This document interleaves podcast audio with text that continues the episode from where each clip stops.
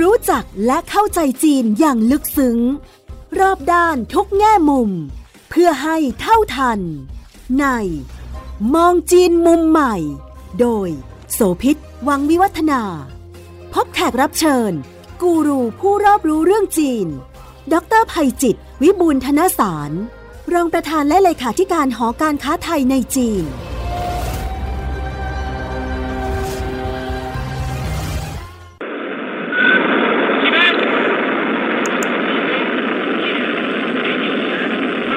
สียงที่คุณผู้ฟังได้ยินอยู่นั่นก็คือบรรยากาศของการที่จีนได้ปล่อยยานเซินโจ 12 พร้อมกับนักบินอวกาศ 3 คน ขึ้นสู่วงโคจรนะคะ เมื่อวันที่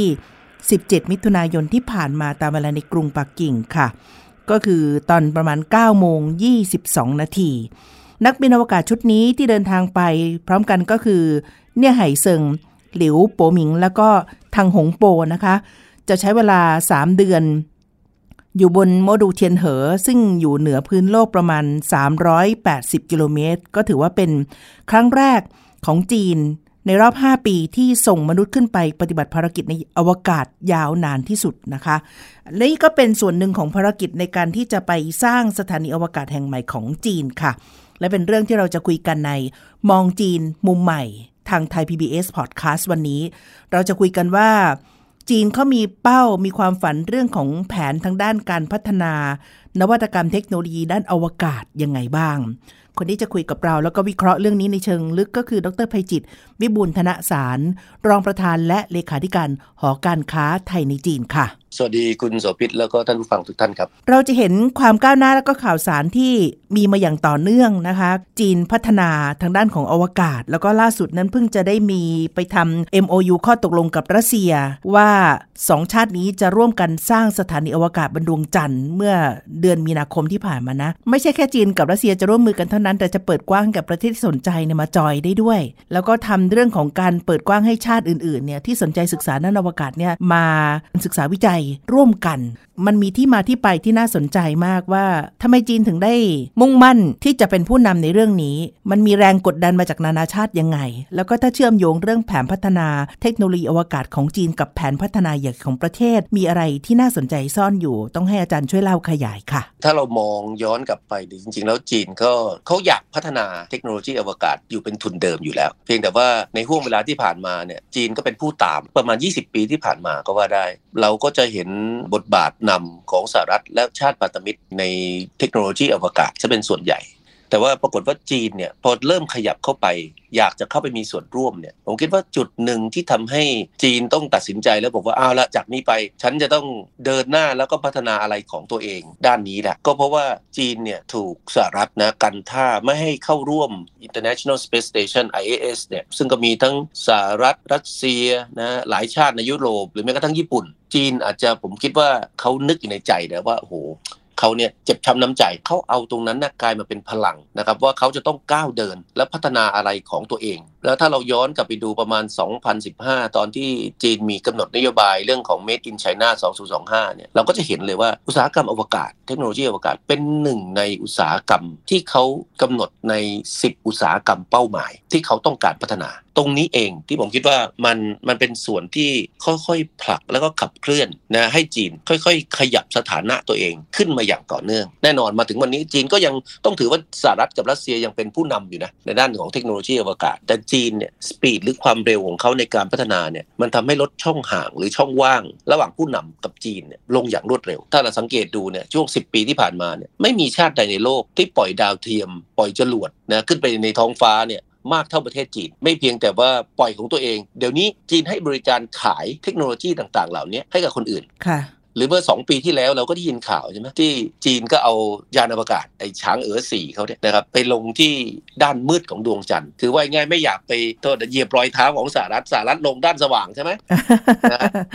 ลงด้านมืดเลยเพื่อพิสูจน์ว่าเทคโนโลยีเขาเนี่ยก้าวล้ำไปอีกระดับหนึ่ง หรือเมื่อเดือนกว่าๆสองเดือนที่แล้วก็ได้ยินข่าวนะว่าเขาส่งยานอวกาศ ไปบินโคจรรอบดาวอังคาร แล้วท้ายที่สุดก็แลนด์ที่ดาวอังคาร แล้วตอนนี้ก็ยังมีทีมสำรวจเก็บนะเก็บภาพเก็บหินนเก็บอะไรต่างๆ อยู่ที่นั่นนะเพื่อส่งมาที่โลกมนุษย์ ลักษณะแบบเนี้ยผมคิดว่าเป็นพื้นฐานที่ทำให้จีนเนี่ยได้พิสูจน์ให้โลกเห็นว่าเฮ้ยสิ่งที่คุณตัดสินใจอยากจะกันท่าจีนเนี่ยนะเป็นการตัดสินใจที่ผิดพลาด เลยกลายเป็นพลังที่ทำให้จีนก้าวกระโดดมาถึงทุกวันนี้ เราก็เริ่มเห็นนิมิตหมายที่ดีจนกระทั่งเมื่อไม่กี่วันที่ผ่านมา เราก็เห็นสถานีอวกาศของจีนขึ้นไป ส่งนักบินอวกาศขึ้นไป แล้วก็มีการถ่ายทอด แล้วผมคิดว่าเขาวางแผนเรื่องพวกนี้ดีนะคือช่วงนี้มันเป็นช่วงของการฉลองร้อยปีพรรคคอมมิวนิสต์นะก่อนหน้านั้นเพียงไม่กี่วันนะผมจำได้ตอนสิ้นเดือนเนี่ยสิ้นเดือนมิถุนาเนี่ยเราก็เห็นท่านสีจิ้นผิง เดินเข้าไปในศูนย์บังคับการนะครับภาคพื้นดิน แล้วก็ไปพูดคุยนะผ่านระบบการสื่อสาร ถึงนักบินอวกาศที่อยู่ที่สถานีอวกาศนอกโลกอืมสอบถามสารทุกข์สุขดิบนู่นนี่เพราะว่าอะไรเพราะว่าอีกไม่กี่วัน เดี๋ยวคุณจะต้องออกนอกยานอวกาศเนี่ยผมคิดว่าเรื่องเหล่านี้มันมันสร้างขวัญและกำลังใจให้กับนักบินอวกาศ 3 คนได้เป็นอย่างดี สื่อของจีนก็ได้มีการเผยแพร่คลิปตัวหนึ่งบันทึกภาพของการสื่อสารพูดคุยสนทนาโต้ตอบ ระหว่างเจ้าหน้าที่ทีมงานที่อยู่ที่สถานีภาคพื้นดินกับนักบินอวกาศรวมทั้งการอธิบายจากทางนักบินอวกาศ ตอนที่พอออกไปสู่ข้างนอกแล้วก็มองกลับมาแล้วก็เห็นโลกค่ะ ประมาณวันที่ 4 นะ4กรกฎาคมที่ผ่านมาเนี่ยนักบินอวกาศเขาเนี่ยสองคน 2 ใน 3นะลิวปัวหมิงกับทางทางหงโปเนี่ยก็ออกนอกโมดูลของของสถานีอวกาศเทียนเหอเนี่ยนะไปนอกยานอวกาศครั้งแรก ซึ่งถ้าเราดูเนี่ยนี่เป็นครั้งที่สองนะที่จีนทำ ย้อนกลับไปเมื่อหลายปีก่อนผมจำได้เอ่อจีนเขาเคยส่งนักบินอวกาศไปข้างนอกแล้วครั้งหนึ่งดังนั้นครั้งนี้เป็นครั้งที่สองแต่เป็น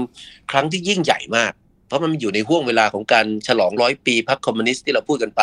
ค่ะอยู่ในห่วงเวลาที่เขากำลังมีสถานีอวกาศขนาดใหญ่ ทัดเทียมของนานาชาตินั้นเขาก็สื่อสารออกไปนะนักบินอวกาศเขาก็ในในในในคลิปนี้เขาก็จะสื่อสารออกไปว่า เออเขาค่อยไปนะ ปฏิบัติตนยังไง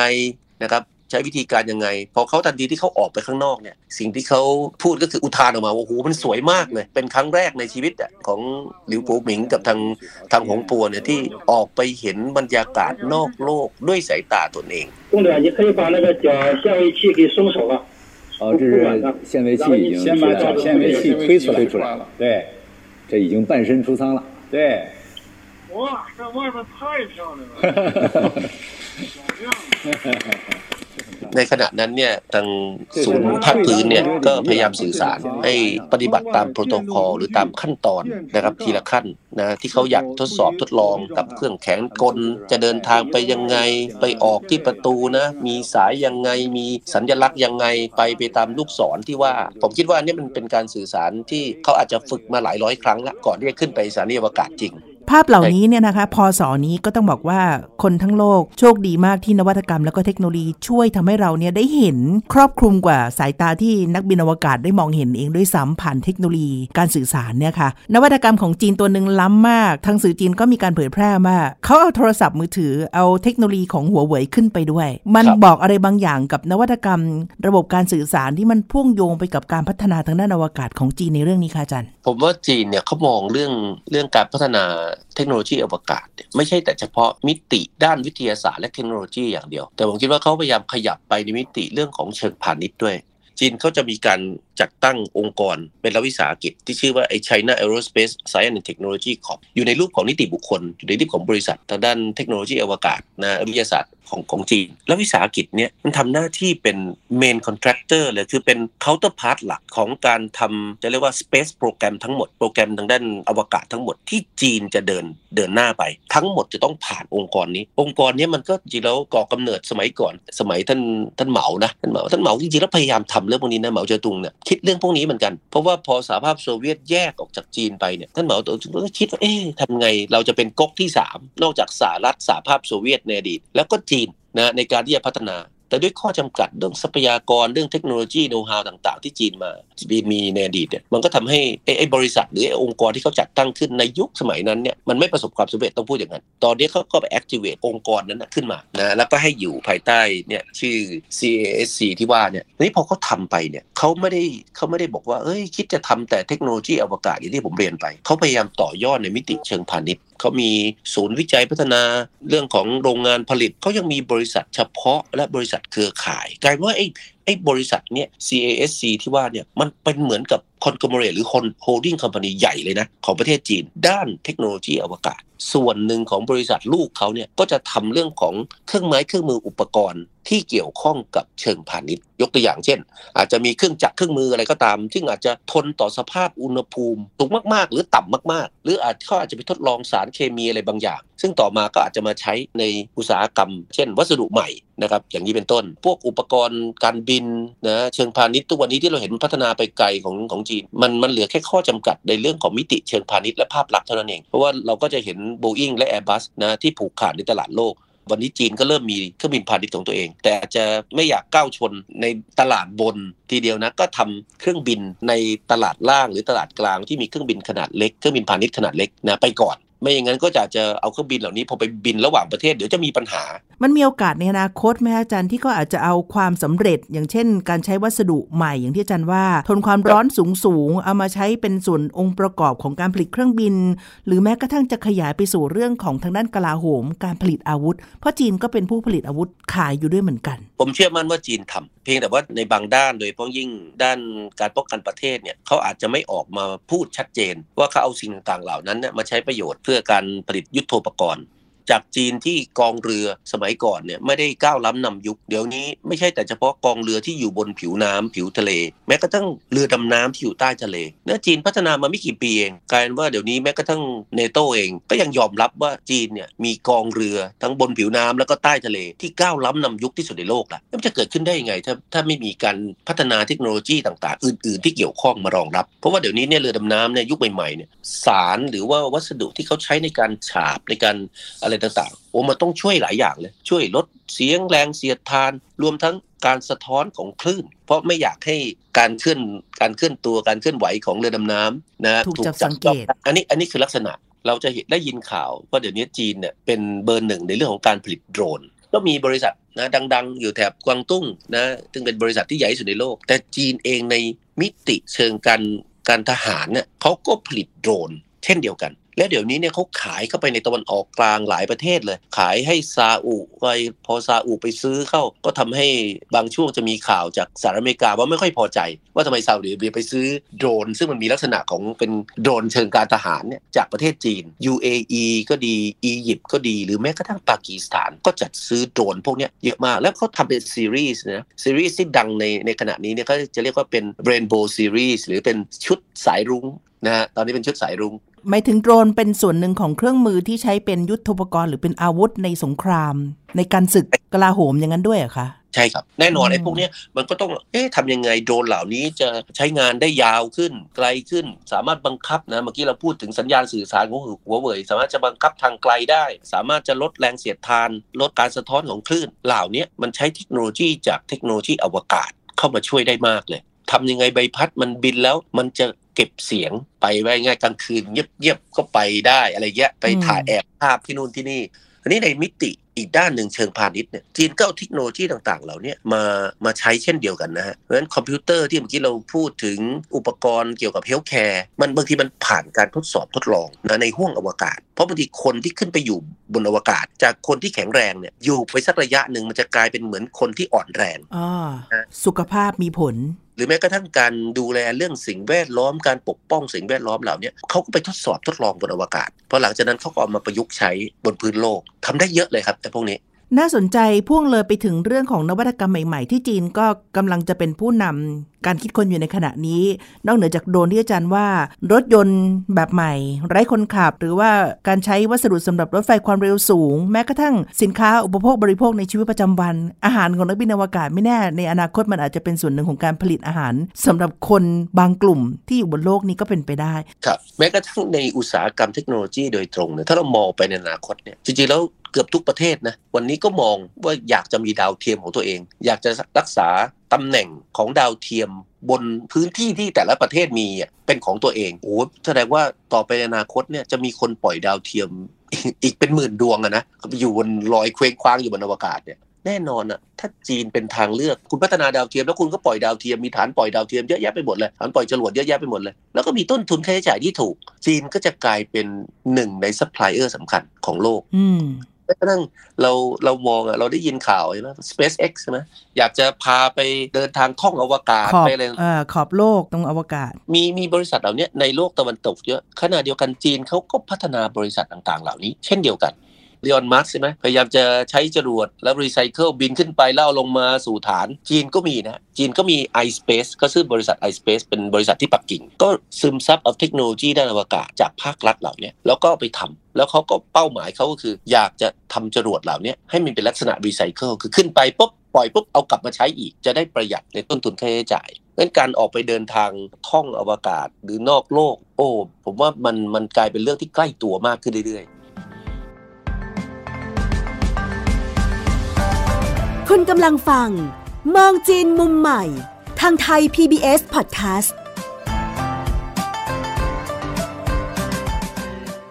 ทีนี้จะพูดถึงเรื่องภาพของแผนการพัฒนาของจีนอาจารย์คะ จีนตั้งเป้าว่าสถานีอวกาศเทียนกง หรือว่าพระราชวังแห่งฟ้าเนี่ยน่าจะดำเนินการได้แล้วเสร็จก็คือปีหน้าแล้วเนี่ยนะคะ โดยรูปแบบของสถานีอวกาศที่ว่าก็จะเป็นรูปตัวทีที่มีการโมดูลตรงกลางครับแล้วก็มีแคปซูลห้องปฏิบัติการอยู่ทั้งสองฝั่งนะคะซึ่งตอนนี้โมดูลหลักคือเทียนเหอเนี่ยก็ส่งขึ้นไปแล้วนะคะเมื่อเดือนเมษายนที่ผ่านมา แล้วตอนนี้ก็ทีมก็ส่งนักบินอวกาศขึ้นไป เรียกว่าไปประกอบไปติดตั้งไปสร้างภารกิจที่สำคัญ แต่ว่าถ้าพูดในภาพใหญ่ของนานาชาติ ตอนนี้สถานีอวกาศนานาชาติเนี่ยก็กำลังจะหมดอายุ เพราะว่าอยู่ได้ประมาณสักก็สิปีโดยถั่วเฉลี่ย สถานการณ์หลังจากนี้เมื่อสถานีอวกาศของ ISS เนี่ยหมดอายุลงไป ซึ่งเป็นความร่วมมือของนานาชาติเอ่อ16 ประเทศร่วมกันเนี่ยนะจีนจะเป็นผู้อยู่ต่อแล้วจะเป็นผู้ที่เรียกว่ามีข้อได้เปรียบในโลกของอวกาศยังไงคะอาจารย์ผมพูดเปรียบเทียบอย่างนี้ท่านผู้ฟังจะได้เห็นภาพนะบางทีเราเอ๊ะมีเชิญโจมีเทียนกงเทียนเหอเยอะแยะไปหมดเลยค่ะนึกง่ายๆอย่างนี้ว่าสมมติว่าไอ้จรวดเชิญโจเนี่ยขึ้นไปเนี่ยไปลอยอยู่เคว้งคว้างในอวกาศเนี่ยมันก็เหมือนรถคันหนึ่งขึ้นไปอยู่บนนั้น ต่อมาจีนก็ขึ้นไปสร้างสถานีอวกาศ แต่ก็เริ่มสร้างขนาดเล็กเหมือนกับเป็นห้องเป็นบ้านบ้านหนึ่งห้องนอนแล้วกันนะครับเป็นหนึ่งห้องนอนก็เป็นเทียนกง วันนี้จีนเนี่ยกำลังไปพัฒนาจาก concept ของเทียนกงให้เป็นเทียนเหอทำเป็นสถานีอวกาศขนาดใหญ่เลยแทนที่จะมีบ้านหนึ่งห้องนอน บ้านผมเป็นสามห้องนอนนะครับอืมมีห้องนั่งเล่นนะครับแล้วก็มีเอ่อ พื้นที่ในครัวให้คิดเปรียบเทียบอย่างนี้เอ่อถ้าผู้ฟังจะได้เห็นภาพว่าอ๋อมันเป็นลักษณะแบบนี้นะมันถึงมีการเชื่อมต่ออย่างเป็นระบบภายในประมาณปี 2024 คืออีกสัก 2-3 ปีจากนี้เนี่ยณขณะนี้คือยังไม่มีชาติใดในโลกนะที่ออกมาพูดเรื่องของการสร้างสถานีอวกาศดวงใหม่ ISS ที่เราคุยกันเมื่อสักครู่นี้เนี่ยสถานีอวกาศนานาชาติเนี่ยมันจะถูกปลดระวางนะในปี 2024 ซึ่งนั่นหมายความว่านับจากปี 2024 เป็นต้นไป ซึ่งอาจจะนับไปส่วนใหญ่อย่างน้อย 10 ปี ทศวรรษนี้อาจจะข้ามไปถึงทศวรรษหน้า จะเป็นห่วงเวลาที่ระบบการโคจรของสถานีอวกาศนอกโลกจะเหลือแต่เพียงของจีนเพียงชาติเดียวนะนี่ก็ต้องย้อนกลับไปว่าเพราะว่าแรงกดดันการโดนกีดกัน ที่จีนเคยโดนกระทำในอดีต เลยเกิดเป็นพลังทำให้เขาก้าวเดินไปสู่วันนี้ แล้วเขาไม่ได้หวังแค่หยุดตรงนี้นะ วันนี้เขาประกาศเรียบร้อยแล้วว่า จากเดิมเขาไปวนดาวอังคารใช่ไหมเดี๋ยวต่อไปเขาจะไปวนรอบดาวเคราะห์น้อยที่อยู่บริเวณนั้นของดาวอังคารเขาจะไปต่อปลายทศวรรษนี้เนี่ยนะเขาจะไปต่อถึงดาวพฤหัส แล้วก็จะไปสำรวจดวงจันทร์ที่ดัง ๆ ที่เหมาะๆของดาวพฤหัส ปลายทศวรรษนี้เขาจะไปถึงนู่นเลยครับยูเรนัสแต่เขาไปยูเรนัสเขาบอกว่าเขาจะไม่ใช้เวลากับการสำรวจพื้นที่ เพราะมันไกลเกินกว่าที่มนุษย์เนี่ยควรจะไปตั้งสมมติว่าเป็นสถานีหรือว่าที่ที่อยู่อาศัยนะแห่งโลกอนาคตสำหรับคนในยุคอนาคต แต่เขาไปที่นั่นเพื่อมุ่งหวังอยากจะไปศึกษาเรื่องลมสุริยะค่ะแล้วก็เรื่องของพัฒนาการของสนามแม่เหล็ก เขาก็จะไปเอาไอ้ดาวเหล่านี้บังดวงอาทิตย์เหมือนกับทำให้มันเกิดสุริยคราสโดยโดยอัตโนมัติ แล้วก็ใช้ห่วงเวลานั้นนะศึกษาดูซิว่าไอ้ลมสุริยะที่มันออกมาจากดวงอาทิตย์เนี่ยนะมันเป็นยังไง สนามแม่เหล็กที่มันออกมามันเป็นยังไงเขามองไกลขนาดนั้น เพราะฉะนั้นแผนของทศวรรษนี้เนี่ย เขาชัดเจนว่าเขาเดินหน้าไปเรื่อย ไปไกลมากขึ้นเรื่อยๆนะแล้วก็ศึกษาในมิติต่างๆ ที่เราพูดกันเสมอว่าวันนี้จีนเนี่ยกำลังมองเรื่องของการพัฒนาตัวงานวิจัยพื้นฐานสำหรับโลกอนาคตท่านสีจิ้นผิงกล่าวที่จตุรัสเทียนนันเหมือนนะเมื่อไม่กี่วันก่อนตอนวันที่ 1 กรกฎาคมตอนฉลองร้อยปีพรรคคอมมิวนิสต์เนี่ยผมดีใจอยู่อย่างสีจิ้นผิงประกาศ ยืนยันว่าจีนจะไม่ไปรุกรานใครในโลก แม้ว่าจีน จะเติบใหญ่ขึ้นมาเพียงใด แต่จะให้ความสำคัญกับเรื่องของการพัฒนาความร่วมมือ หรือการอยู่ร่วมกันอย่างสันติสุข ในลักษณะแบบนี้ผมผมอยากเห็นผู้นำโลกนะครับให้ความสำคัญ อาจจะทำให้โลกวางใจลงท่ามกลางครับสงครามของการแข่งขันของมหาอำนาจใช่ไหมคะใช่ครับประชุม G7 ก็ดีประชุมเนโตก็ดีอะไรเงี้ยเมื่อเดือนที่แล้วเนี่ยทางสหรัฐแล้วก็ประเทศพันธมิตรบางส่วนเนี่ยก็พยายามจะผลักดันบางเรื่อง แล้วก็เอาจีน เป็นป็นเป้าหมายเป้าหมายเป็นเป้าหมายในการที่จะมาต่อสู้กันในโลกอนาคต นวัตกรรมและแผนของจีนทางด้านอวกาศที่ไปได้ไกลขนาดนี้ ไม่ได้มาได้โดยลำพัง เป็นการวางหมุดจากทางรัฐบาล แล้วก็ส่วนสำคัญที่สุดก็คือเรื่องของงบประมาณ R&D หรือการพัฒนาและการวิจัยด้วย นโยบายตรงนี้เนี่ยมันสะท้อนให้เห็นวิธีคิดข้างหลังยังไงของจีน ต่อความก้าวหน้าเรื่องนี้ค่ะอาจารย์ผมคิดว่าจีนเขามองว่าการวิจัยพัฒนาทางด้านวิทยาศาสตร์และเทคโนโลยีเนี่ยมันจะเป็นกลไกสำคัญในการที่จะผลักดันให้จีนเนี่ยก้าวไปสู่อีกระดับหนึ่ง โดยเฉพาะยิ่งว่ายง่ายไปสู่การเป็นประเทศพัฒนาแล้วเขาจึงทุ่มกับเรื่องเหล่านี้แล้วเราเห็นเขาประกาศใช่ไหมจากนี้ไปอย่างน้อยในแผนเนี้ยเขาจะโตแค่เฉลี่ย 5%ต่อปี แต่เขาบอกเขาจะใส่งบเรื่องการวิจัยพัฒนา 7%ต่อปี กำลังบอกเราว่า อนาคตทิศทางของมันเนี่ยสัดส่วนของงานการวิจัยและพัฒนานะงบการวิจัยและพัฒนาเนี่ยต่อ GDP เนี่ย ของจีนนะจะเพิ่มสูงขึ้นทั้งที่วันนี้นะเขาก็สูงอยู่แล้วนะแล้วยิ่งขนาดเศรษฐกิจเนี่ยเขาจะเพิ่มมากขึ้นจากนี้ไปเนี่ยปีละหนึ่งล้านล้านเหรียญสหรัฐเนี่ยเราก็จะเห็นสัดส่วนของงบวิจัยเนี่ยที่มันในเชิง absolute term เนี่ยตัวเม็ดเงินเนี่ยที่มันเพิ่มมากขึ้นโดยปริยายเขายังใส่ด้วยกับเรื่องของการศึกษาค่อนข้างเยอะ คือคือจีนเวลาเขาทำอะไรเนี่ยเขาจะย้อนกลับมาพื้นฐาน ว่าโอ้ถ้าอย่างนั้นเนี่ยเขาต้องเริ่มสร้างคนของเขาเตรียมคนของเขานะเขาอยากจะไปอวกาศจากที่นู่นจากที่นี่เนี่ยนะเขาใส่กับเรื่องเหล่านี้เยอะ แล้วเขาละเอียดอ่อนคิดไปถึงแม้กระทั่งบางทีเรานึกไม่ถึงนะโอ้สมัยเด็กๆเนี่ยผมคิดว่ารัฐบาลไทยในยุคเดิมนี่ผมว่าวิสัยทัศน์ดีมากเลยทำท้องฟ้าจำลองเพราะผมก็เป็นคนหนึ่งนะมาท้องฟ้าจำลองดูสุขวิทแล้วก็โหฝันว่าเออวันหนึ่งนะเราอยากจะไปท่องอวกาศแล้วอยากไปคือมันสร้างแรงบันดาลใจและจินตนาการ เมื่อวันที่ 5 กรกฎาคมที่ผ่านมาครับ จีนทำ soft opening เปิด พิพิธภัณฑ์หรือท้องฟ้าจำลองเนี่ยที่เซี่ยงไฮ้แต่เขาไม่เปิดเล่นๆนะเขาเปิดท้องฟ้าจำลองที่ใหญ่ที่สุดในโลกว่าง่ายๆเอางบใส่เข้าไปนะครับ การออกแบบท้องฟ้าจำลองของเขาอันนี้นะที่อยู่ในเขตหลิงกังนะมันเป็นเขตเขตพิเศษนะมันอยู่ในเขาเรียกว่าเป็น free trade zoneของเซี่ยงไฮ้ออกแบบก็ได้รับรางวัลงานออกแบบ ก่อสร้างเขาก็เดินหน้าทำเฉพาะก่อสร้างนี่ใช้เวลาเกือบ5 ปีนะถ้าเราคำนวณเนี่ยประมาณเท่าไหร่4ปี 8 เดือนอะเขาเดินหน้าทำ จนกระทั่งวันนี้เขาเริ่มทำออ soft opening แล้วก็ทำอย่างมีกิมมิกด้วยนะ ผมชอบมากเลย ไปดูพอเขาเปิดเสร็จปุ๊บเขาบอกว่าคุณสามารถที่จะมาว่าง่ายๆมาแย่งกันซื้อตั๋วได้ เพราะว่าเขาจะได้โปรโมทเรื่องของเว็บไซต์ โปรโมทเรื่องของระบบการขายตั๋วออนไลน์ของเขา โดยจำกัดอยู่ที่ 3,000 คน แต่ใครที่ได้นะ คุณจ่ายตังค์แค่หยวนเดียวโอ้ในโหการ นะเพราะนั้นทุกคนก็เฮ้ยเอาอีกหยวนเดียวตายแล้วอยากพาลูกคือไปครั้งหนึ่งก็อยากจะจองรีบกันรีบจองกันอะมันเหมือนกับแทนที่จะไปเก็บนะแพงๆในช่วงซอฟต์โอเปนนิ่งนะจนถึงวันที่ 17เนี่ยนะห้าถึงสิบเจ็ดกรกฎาคมเนี่ยเขาใช้ตรงนี้เป็นกิมมิคโดยที่เขาไม่ต้องโฆษณาอะไรมากเลย แต่กิมมิคของเขาเนี่ยออกไปทั่วโลก อันนี้อันนี้ก็เป็นเป็นผมว่ามันเป็นวิธีคิดที่ชาญฉลาดมากนะของคนจีนอืมอาจารย์นะเสียดายเลยไหมคะ ตอนนี้ถ้าอาจารย์อยู่เซี่ยงไฮ้ด้วยเนี่ย อาจจะได้เป็นหนึ่งในผู้ร่วมไปลงแข่งกันเพื่อจะจองเข้าไปดูพิพิธไปท้องฟ้าจำลอง ผมผมเขียนบทความไปเมื่อไม่กี่วันก่อน ผมทิ้งท้ายไว้ได้บอกโอ้ไว้หมดโควิด เนี่ยนะเราต้องไปเดินท้องฟ้าจำลองนะที่ใหญ่ที่สุดในโลกกัน มีคนบอกว่าอาจารย์จะไปเมื่อไหร่บอกนะ จะไปด้วยอ่าเป็นงั้นไป จีนให้ความสำคัญกับเรื่องระบบของการลงทุนการวิจัยแล้วก็การศึกษา ดิฉันยังจำภาพได้ค่ะ พอดีประมาณปี 2013-2014 ช่วงนั้นเนี่ยมีโอกาสไปทำงานที่เมืองจีนน่ะตอนนั้นมีนักบินอวกาศหญิงเขาต่อยอดด้วยการที่เขาเปิดโอกาสให้ที่นักบินอวกาศคุยคุยจากสถานี คุยจากที่ในอวกาศเนี่ยนะคะ มาให้เด็กนักเรียน มัธยมประถมเนี่ยทั่วประเทศจีนนะคะก็คือจัดเป็นการสื่อสารถามตอบ ก็เรียกว่าสร้างความสนใจแล้วเป็นแรงบันดาลใจชั้นดีมาก ๆ เลย เพราะว่าเด็กน้อยๆ หลายคนที่มีคำถามคำถามก็น่ารักน่ารักกันนะคะ แต่ว่ามันเป็นแรงจูงใจที่ทำให้เด็กเขาสนใจทางด้านวิทยาศาสตร์ แล้วก็อวกาศเพิ่มมากขึ้น แล้วเขาก็มองว่าอาชีพนี้ไม่ตีบตัน อันนี้ผมคิดว่าน่าน่าสนใจนะ เป็นรูปแบบของการเรียนการสอนที่มันเข้าไปถึงจิตใจนะของเด็กนะครับอย่างที่ว่าเนี่ยบางทีนักบินอวกาศบินกลับมาแล้วเนี่ยหลังจากรักษาตัวดูแลเขาจะจัดสรรเวลาส่วนหนึ่ง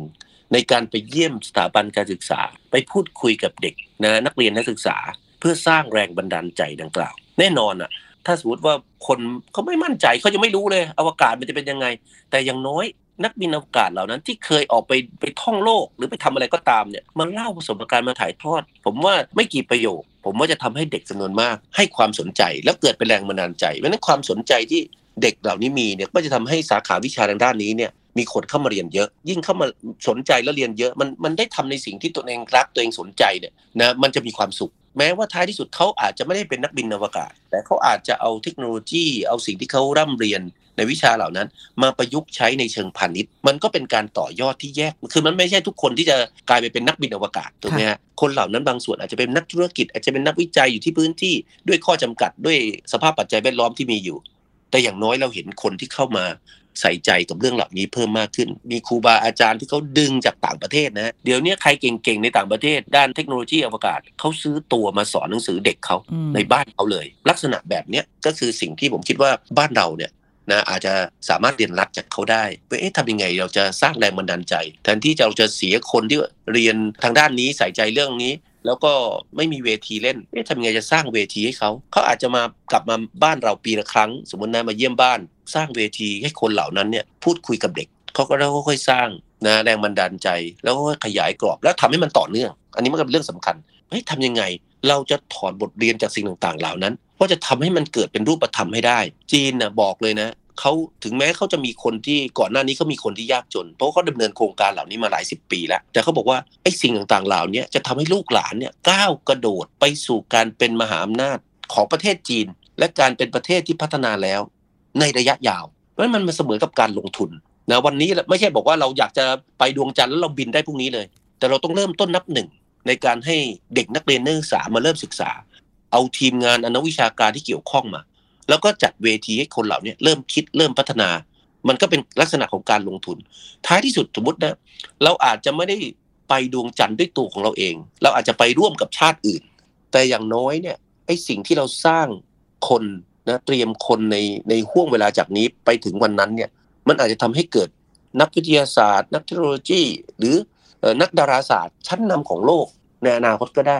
แต่ค่ะแต่เราต้องกล้าผมว่าเราต้องกล้าคิดผมผมผมมองเอ่อเรื่องเหล่านี้ในในมิติเชิงบวกนะค่ะนะครับท้ายที่สุดแล้วอาจารย์มองว่าจีนเนี่ยวางเป้าจะไปได้ไกลแค่ไหน หรือจะไปถึงจุดไหน ถึงจะบรรลุฝันของเขาเรื่องของแผนพัฒนาด้านเทคโนโลยีแล้วก็อวกาศค่ะ จีนผมคิดว่าเขาเขาฝันเขาฝันอยากเห็นมวลมนุษยชาติเนี่ยว่าง่ายๆเอ่อดำรงอยู่ในจักรวาลนนี้ แล้วเขาก็หาแนวทาง คือถ้ามองไกลออกไปมากๆอะ อย่างอย่างเมื่อกี้เราพูดถึงไอ้ท้องฟ้าจำลองเนี่ยนะ จุดหนึ่งของท้องฟ้าจำลองที่เขาพาไปดูเนี่ย คือการพาไปดูเริ่มตั้งแต่บ้านของตัวเองก็คือโลก พาไปดูระบบสุริยะ แล้วท้ายที่สุดก็สร้างทริปของการเดินทางท่องโลก เพื่อที่กระตุ้นความคิดว่าไม่ช้าก็เร็วคำว่าไม่ช้าก็เร็วนี้มันก็ไม่ใช่ปีสองปี แต่มันอาจจะอีก อีกสามพันห้าพันล้านปี เราต้องจากโลกนี้ ดินแดนแห่งนี้ไปนะด้วยข้อจำกัดด้านอวกาศนะด้านดาราศาสตร์ แต่เราจะไปที่ไหนอย่างไร นี่คือความท้าทายของมวลมนุษยชาติ ผมคิดว่าจีนอยากมีบทบาทนะเป็นหนึ่งในชาติที่จะช่วยรักษามวลมนุษยชาติ สู่จักรวาลหรือโลกใหม่ บ้านใหม่ของพวกเราในอนาคต นี่ก็เป็นภาพที่ เรานำมาคุยกันในวันนี้นะคะ มองจีนมุมใหม่ทางไทย PBS Podcast คุยกันถึงเรื่องของแผน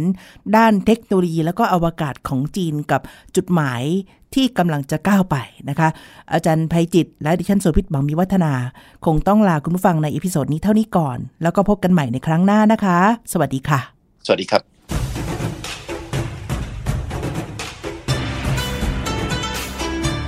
ติดตามฟังรายการ มองจีนมุมใหม่ ได้ทางเว็บไซต์และแอปพลิเคชันไทย PBS Podcast กดติดตามสื่อสังคมออนไลน์ ทั้ง Facebook Twitter Instagram และ YouTube ไทย PBS Podcast